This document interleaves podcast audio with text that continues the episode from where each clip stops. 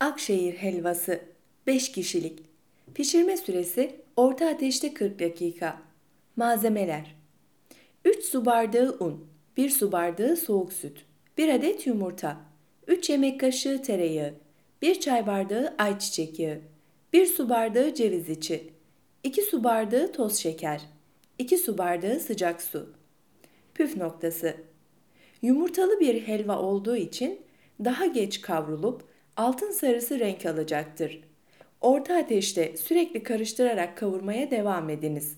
Eriyen tereyağını soğutması ve yumurtanın kesilmesini önlemesi için mutlaka soğuk süt kullanın.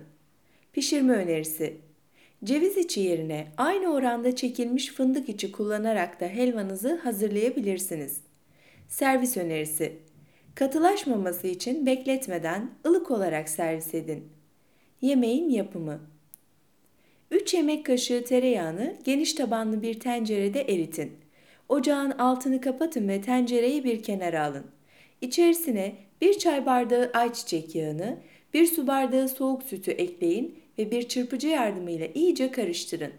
Ardından 1 adet yumurtayı katın ve iyice karıştırdıktan sonra tencereyi yeniden ocağın üzerine alın.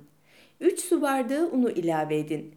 Tüm malzemeyi birbirine yedirdikten sonra bir kaşık yardımıyla ezerek helvayı un kokusu çıkıp altın sarısı renk alana kadar 30-35 dakika orta ateşte kavurun.